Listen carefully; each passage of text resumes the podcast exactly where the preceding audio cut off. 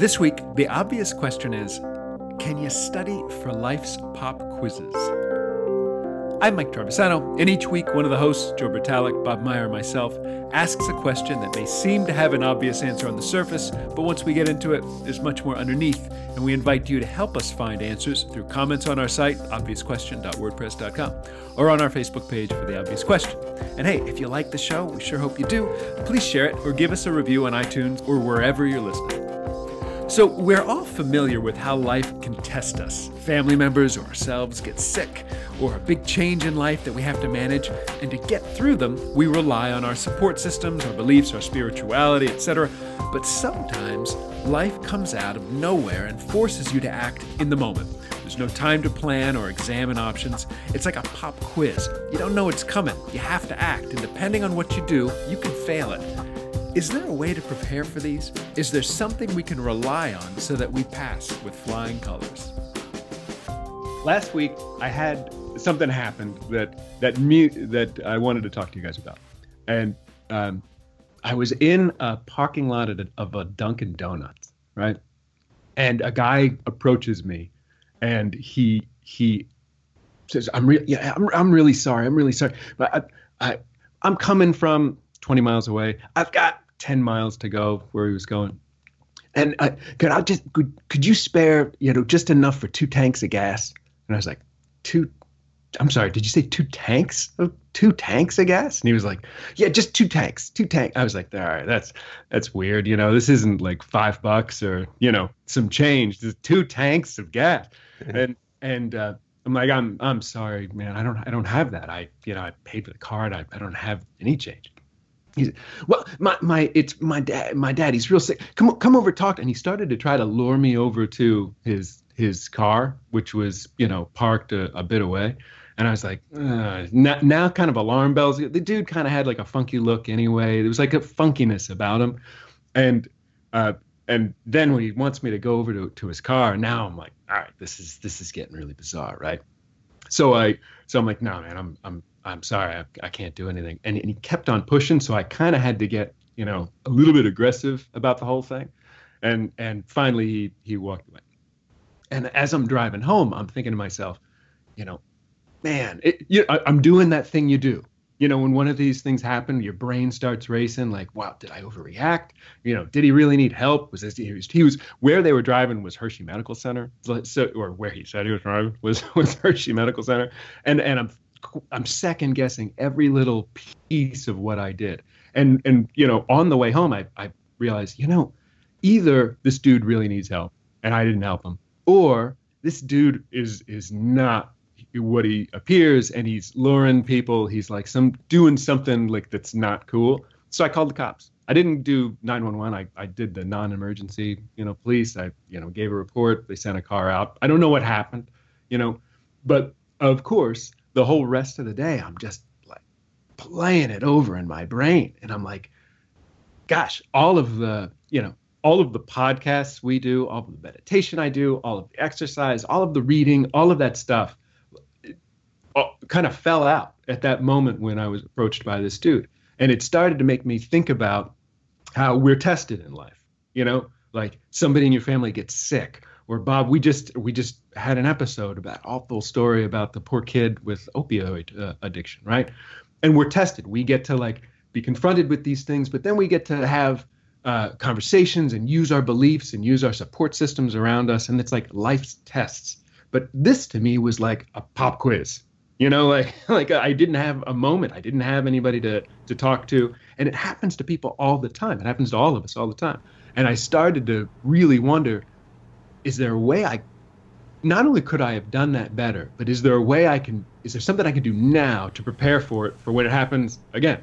So it's sort of my question is if I want to make it all pithy for our cute little, you know, obvious question pictures and stuff. Can you study for life's pop quizzes? And that's my question. Yeah. Can you study for life's pop quizzes? I know Joe's going to say something profound, so I'm going to jump in before him because then, you know, when Joe talks first, it's like, oh shit, it's like, what am I going to say now? So, you know, because because I always go with the the you know the feeling sense of Bob, not the thinking sense of like, you know, because my immediate thought is, no, you can't prepare because I love the pop quiz analogy because it is just like that. Sometimes you you're just not feeling right, right, or or you're emotional, or it's the essence of who we are. Like who is Mike, you know? And we always talk about doing the best that we can, right? The only person that can play the role of Mike Travisano is Mike Travisano. I can't do it. Joe can't do it. So you're doing the best that you can, and you can always do better. And you know, with that pop mm. quiz, there's days you're going to be like, ah, I stayed up too late. I had to do this. My car broke down, and you're going to fail the quiz. Let's face it, you're going to fail a quiz. And then other times you're going to go in there and you go, I got this. It's like I can move over here, do this. I do the right thing. And then mm. there's this whole notion of like you brought up the episode that we just aired is uh, how do you really know people? It's hard enough to know the people we know, right? How do you know a complete? how do you know a complete stranger? And I go through that all the time. I feel like I always come up with the New Yorker in me where there are certain people where I don't know. I feel like, okay, they're desperate. They need help. It's a complete stranger. I've had the person come up to me and say, I need gas money or I need this. And somehow, instantaneously, I read that person and I'm like, I need to help this person. Because I've had that. I had a guy uh, when my mom was in the hospital that, you know, he he told me that you know he was there in the hospital and he, he showed me his foot. He had like gangrene on his foot or something. He had no medical insurance. He was trying to get in touch with his kids, but he gave me this long story about how his wife divorced him, took the kids. He can't get in touch with them, but he feels like he's going to die and he needs to get in touch with them. So I spent like four hours with this guy trying to help him get in touch with his kids, and he couldn't get on Facebook. So I got on Facebook, friended his kid. It was really weird, but I put my complete trust in this guy, right? Like I believed his story.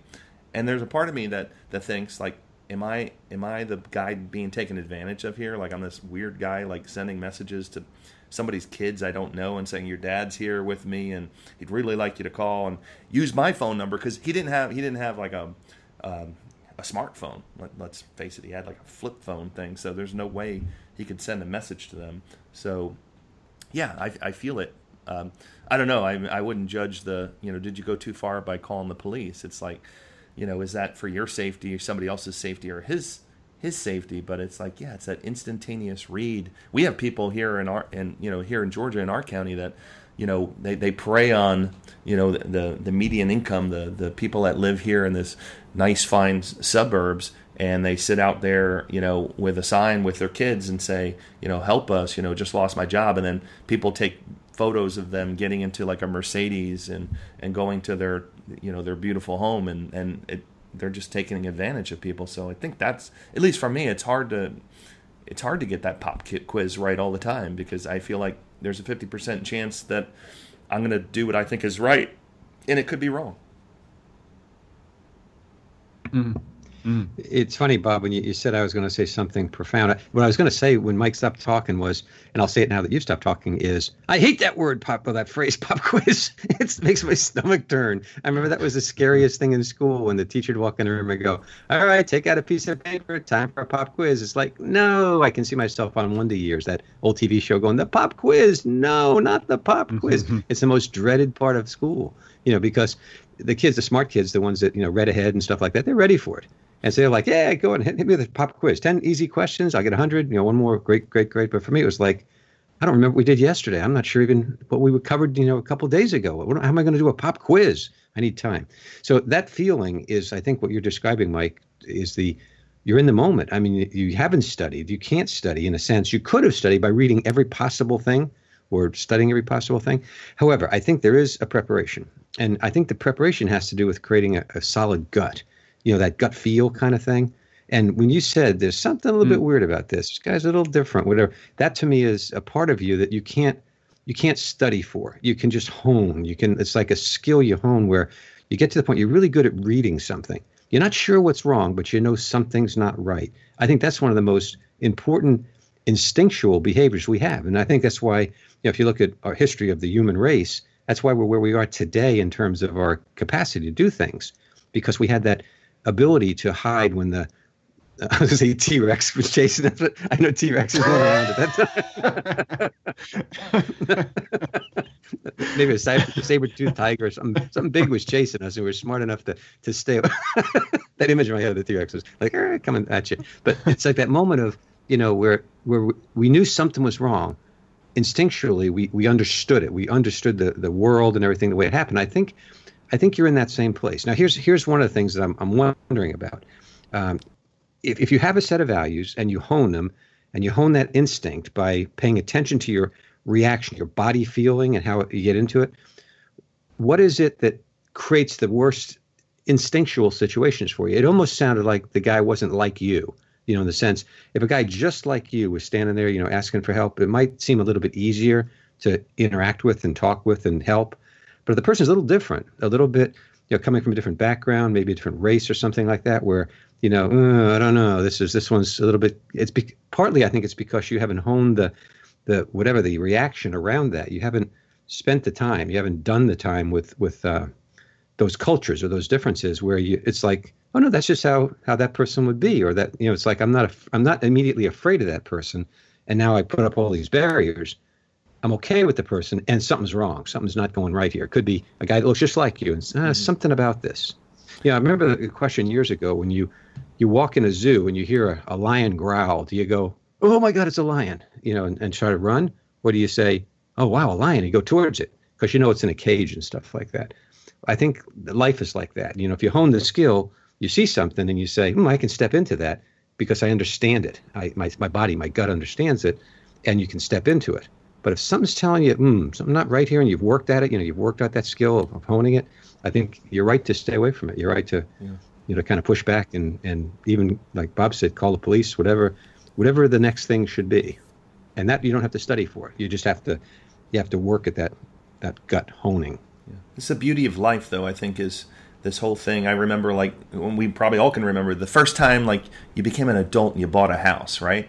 And you know a pipe busted, or or you know you have an electrical problem, or something that you're not prepared. It's that I, I don't know. I call it the beginner's path. You know that that I'm a beginner at this. I, I don't have any expertise, and I'm probably going to fail the pop quiz related to how to fix a broken pipe who do I call? What do I do? Some t- in cases, you know, we call our parents or we call a mentor or we call a friend.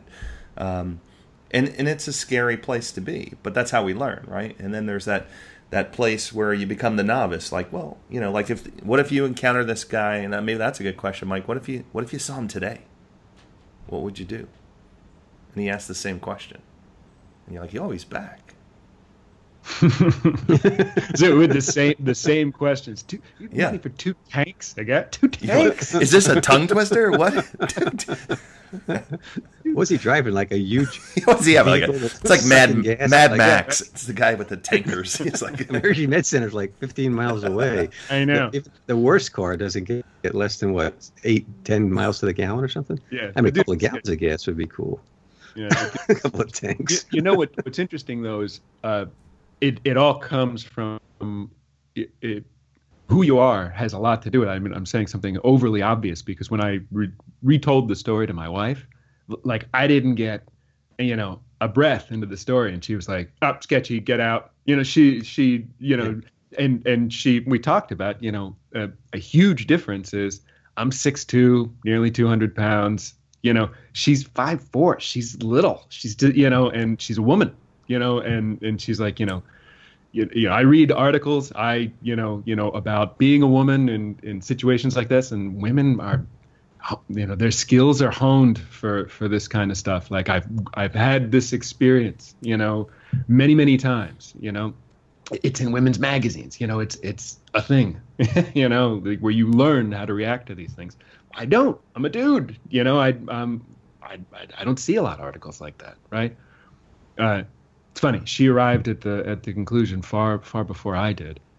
Hmm. Yeah, yeah. It's like it's Joe weird, said, Mike. I, good. oh, I was just saying. it's like you said, Joe. It's like the cultural differences, and and it's how you relate to the person, right? Because I've noticed one thing, and I've heard this before, and and I'm the same way. Let's say I'm walking down the streets of Manhattan, and I see you know a, a, kid you know there on the corner if i can relate to that and think wow that could be my daughter or that could be my son I'm more likely to give them money because, and then there's other people that I'm like, ah, you know, I don't, I'm not buying that. You know, like I think they're just taking advantage of the system kind of thing. But yeah, it's it's like that whole mental process, and sometimes I'm aware that mental process is going on, and other times it's totally, you know, I'm totally alienated from the whole thing. I don't really know what's going on. It's just somehow I feel like, well, I need to help that person, and then other cases, I've been in that place where you know, I get a little abrupt with people. Like if somebody's following me and I'm another group, I'll I won't get physical with them, but I'll I'll I'll, I'll kind of roar like a lion and let them know get the hell out of my face, and they walk away. Um, but and I wonder like where'd that person come from? Like why did I why did I react that way? I, yeah. I I believe that that's that's certainly part of it. You know, we always we think of ourselves as like little little tiny creatures in our heads, you know, driving this, you know, bag of skin around, right? But we're not, you know, like we've got all of these all of these senses and all of these things that we can't explain, like Joe, like the gut or, you know, uh, these instincts that are us. You know, it's not, you know, part of the machinery. It is it is us. I have that. And it's clearly honed as as you know, Joe's you use the word to react appropriately to these things. Where it where it threw me off is how long I I second guessed it afterward. It's like the little guy driving the machine is was the only one who didn't like it. You know, yeah. like me, yeah. he knew exactly what to do. My whole self, he was like, ah, this dude's sketchy. Call the cops because I don't want him picking on anybody else. Or, like I said, maybe he does need help and a cop can help him, right? Cool. Uh, off you go. And, you know, I walk home, I eat my donut, and, you know, everything is good. But the little guy driving the car, you know, in my brain was like, oh, I don't know. You said, geez, maybe, Mike, I don't know if you did the right. Maybe you should. You know what you should have done? You know, all this whole story, this blah, blah, stupid story, you know. Well, you know, Mike, what you're saying though is exactly what's honing you as I think as a person is that the little guy is thinking about that. The the piece of you that's going to step out there tomorrow and the next day, the next day is going to have that as history. It's going to have that as knowledge, as awareness and stuff. And and what it'll do, and I'll use myself as an example. You know, I, I grew up on Long Island. I was a little bit closer to the city when I was younger, you know, New York. And then we moved out to the suburbs, and I didn't bump into a lot of people because you drive everywhere. And in PA, you know, where we live, it's su- suburbs again. You drive everywhere. Two of my kids live in Charlotte, North Carolina, and you walk everywhere. You're in the city. So you bump into people and you bump into these situations much more, much more frequently than I would here. Um, I've had some where, like you at Dunkin' Donuts, I was at a giant food store. You know, same thing. A young girl asked me for uh, money for the car. Her baby needed to get somewhere, and her husband was out trying to find some way to get there. You know, whatever the thing, you know, the story. But I gave her some money. The same, same concept. But I felt like it was safe. You know, at that moment, she wasn't asking for a lot of money, just enough. Again, it was gas money to get somewhere, but it was like easy for me to do. And she even offered to pay it back, but you know, I had to give my address. And you I said, no, just do it. You know, if you're being honest with me, that's great. I can help you. If you're not, you know, so so what? But in Charlotte, what my kids told me is that there's real need there, and there are some scammers. There's no question. There are people who are taking money, you know, doing the two two fill-ups of gas or whatever, and we're trying to get a dollar here, a dollar there. But if you look at the lifestyle and where the people, and they see it. I mean, they're there every day. There are people that really need help, and they're they're down on their luck or whatever you want to call it. Some people would say they're lazy, they don't want to work, but I don't think so. I think I think the majority of those people are really unable to do something to be to make money, to have have a house and you know the things we've come accustomed to. And they've shown me ways to give money to people correctly, and, and not money but food. You know, like this one woman I remember, uh, Wendy pointed out to me. She sees her every day, and and she's she's walking on the streets and she's begging for food basically. And she said, I never give her money. I always say, what, what you, have you eaten lunch today? And she'll go in the store right there and get her some food and bring it out. And when I did it, I felt good about it, you know. And I said to her, "What What do you want to eat? I mean, I don't just going to buy something. I, I, can get you what you want." She goes, "Oh, I'd love this such and such." And apparently, she's done it before. She knew, you know, where to get the food. Now, I could be real skeptical there and say, you know, well, that's how she lives. That's how she gets by. Is she she takes it from me or from other people. Or I could say, here's a woman who, you know, I'm going to spend a few dollars on some food for, her, and if everyone did that, she'd be okay. And she looked like she wasn't able to do a whole lot. She was barely able to walk and she wasn't like oversized where she was eating so much food and stuff. Just she was physically not able to get around, um, which I felt good about, and I felt like we did the right thing. And little by little, I got to again hone my my gut, I would say, you know, around the idea that there are people that have needs and I can help them. And to me, honestly, that couple dollars, I wouldn't, I didn't even notice it. I mean, I wouldn't notice it. You wouldn't notice it, Bob. You wouldn't notice it either. Either. I mean, it's money that I don't want to give away frivolously, but if I could contribute that money directly to a person to help them, I'd do it every day. You know, it's that simple. Mm.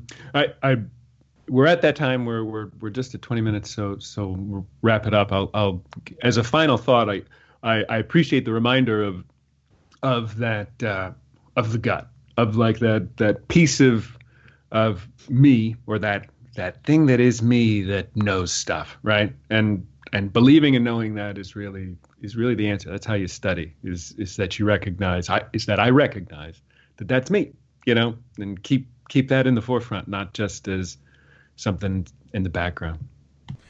Yeah, I would say you know self awareness of critiquing yourself is is a great quality, and clearly, Mike, you have that, and I think that's the thing to remember that the fact that many people go through life and do things all the time and don't sit back and second you know second guess yourself so the fact that you're doing that is an area for you know where you can improve that you can learn you could say well if i did this again maybe i'd do this a little bit differently so i think that's pretty pretty cool and you know i think you're going to continue to fail the pop quizzes but that's how you're going to learn mm.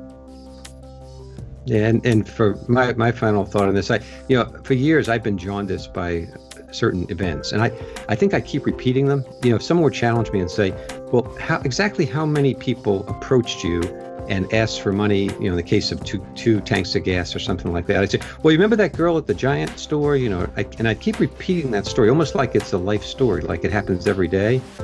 But I think what happens is between having that experience and hearing other people's experiences, I become very, very focused on the downside of it. You know, that person that's stealing from me or stealing from our culture, you know, within our culture. And I think what I need to do for myself is look at that a little bit more and say, does that really happen as often as I think it does? Or have I built this stereotype in my brain that says everybody that is needing money or needing food is stealing? And if I if it's true, that's one thing. But if it's not, and it's just me, I, I need to find better ways to again hone my gut to to make sure I'm doing the right thing for the right people.